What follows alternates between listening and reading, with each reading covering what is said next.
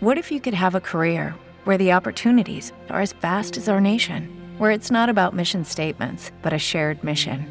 At U.S. Customs and Border Protection, we go beyond to protect more than borders from ship to shore, air to ground, cities to local communities. CBP agents and officers are keeping people safe. Join U.S. Customs and Border Protection and go beyond for something far greater than yourself. Learn more at cbp.gov/careers. Hello, it is Ryan, and I was on a flight the other day playing one of my favorite social spin slot games on ChumbaCasino.com. I looked over the person sitting next to me, and you know what they were doing?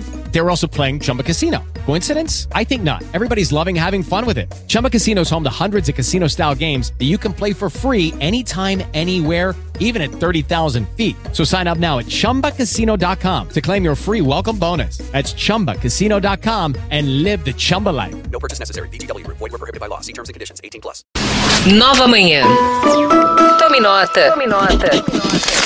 Com Heródoto Barbeiro. Diariamente a gente toma nota aqui com o Heródoto Barbeiro. Bom dia, Heródoto, tudo bem?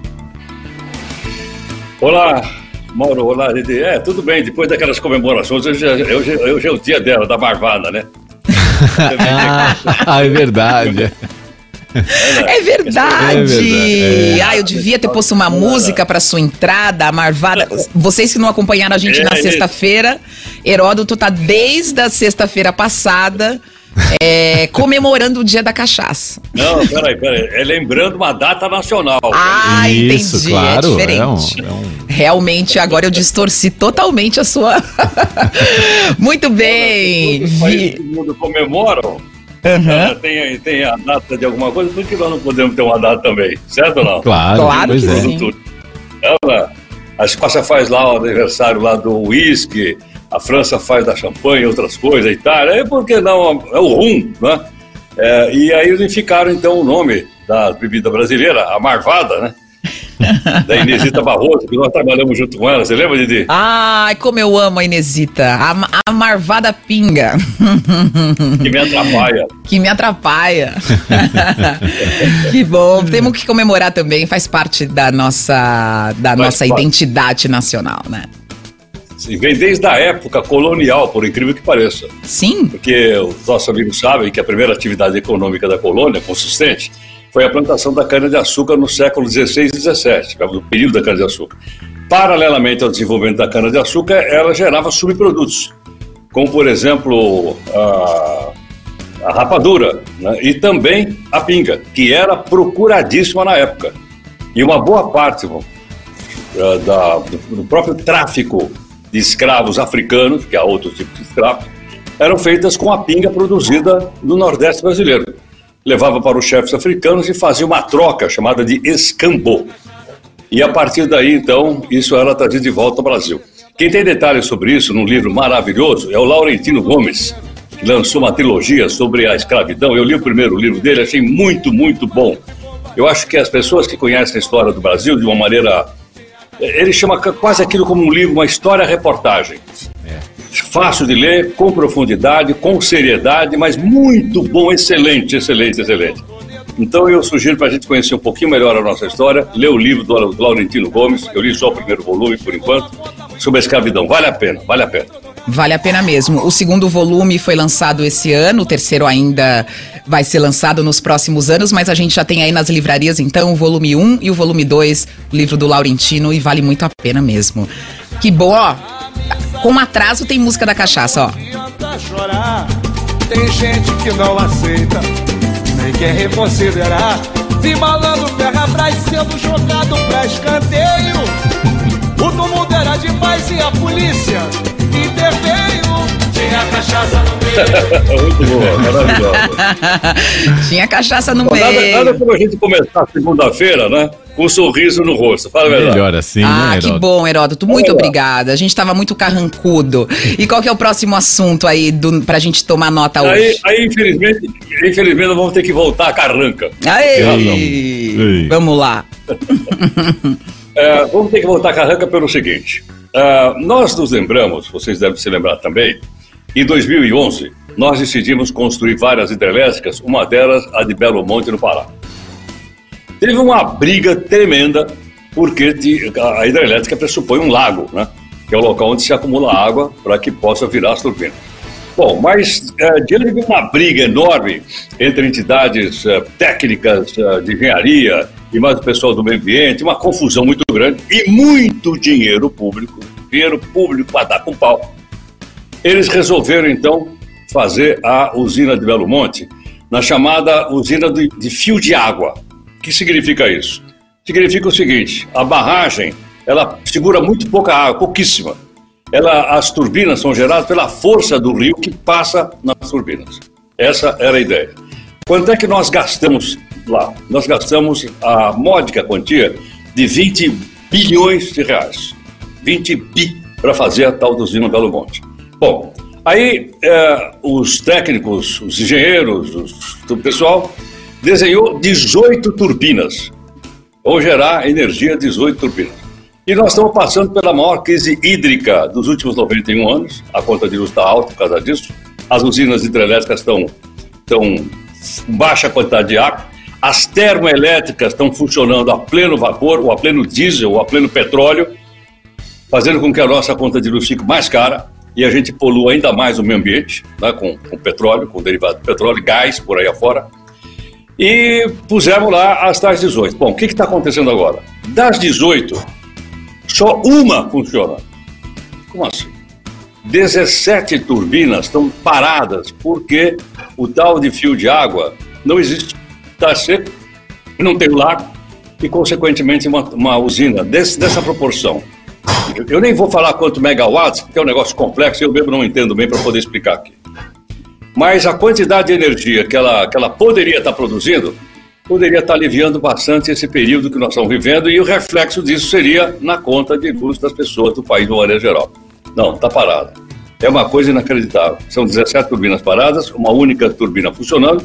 Quer dizer o seguinte, em outras palavras, dos 100% de energia que essa, que essa, essa hidroelétrica poderia gerar, ela só está gerando 3%. Hum. 97% da capacidade dela está parada.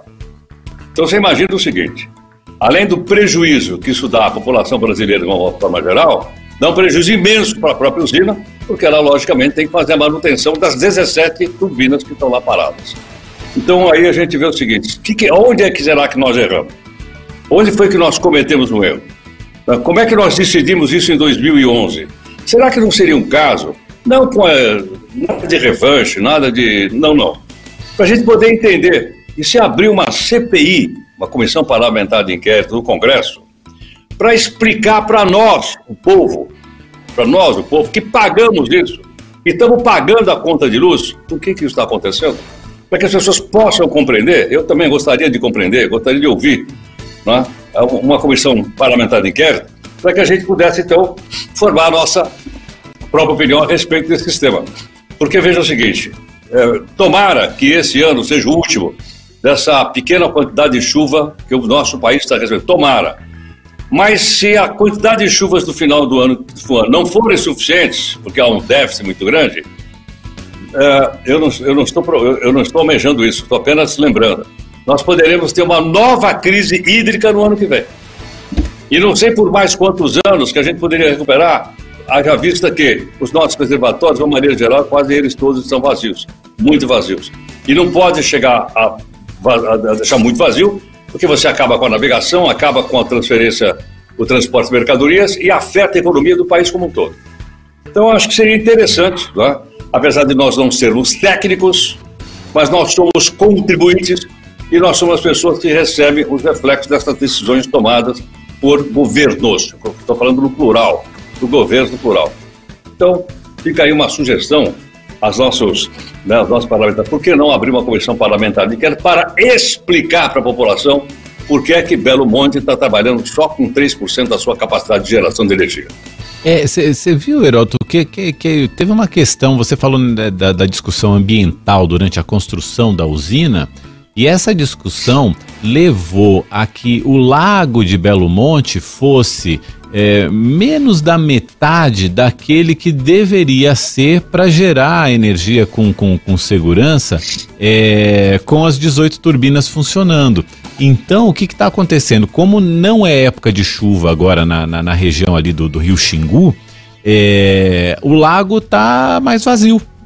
Então, então, além de ser um lago menor do que deveria ser, é, e, essa não, e essa não ser uma, uma época de chuva, o lago está vazio, não tem como a, a, usina operar a plena capacidade. Quer dizer, a gente tem um, tem um problema de concepção da usina lá atrás.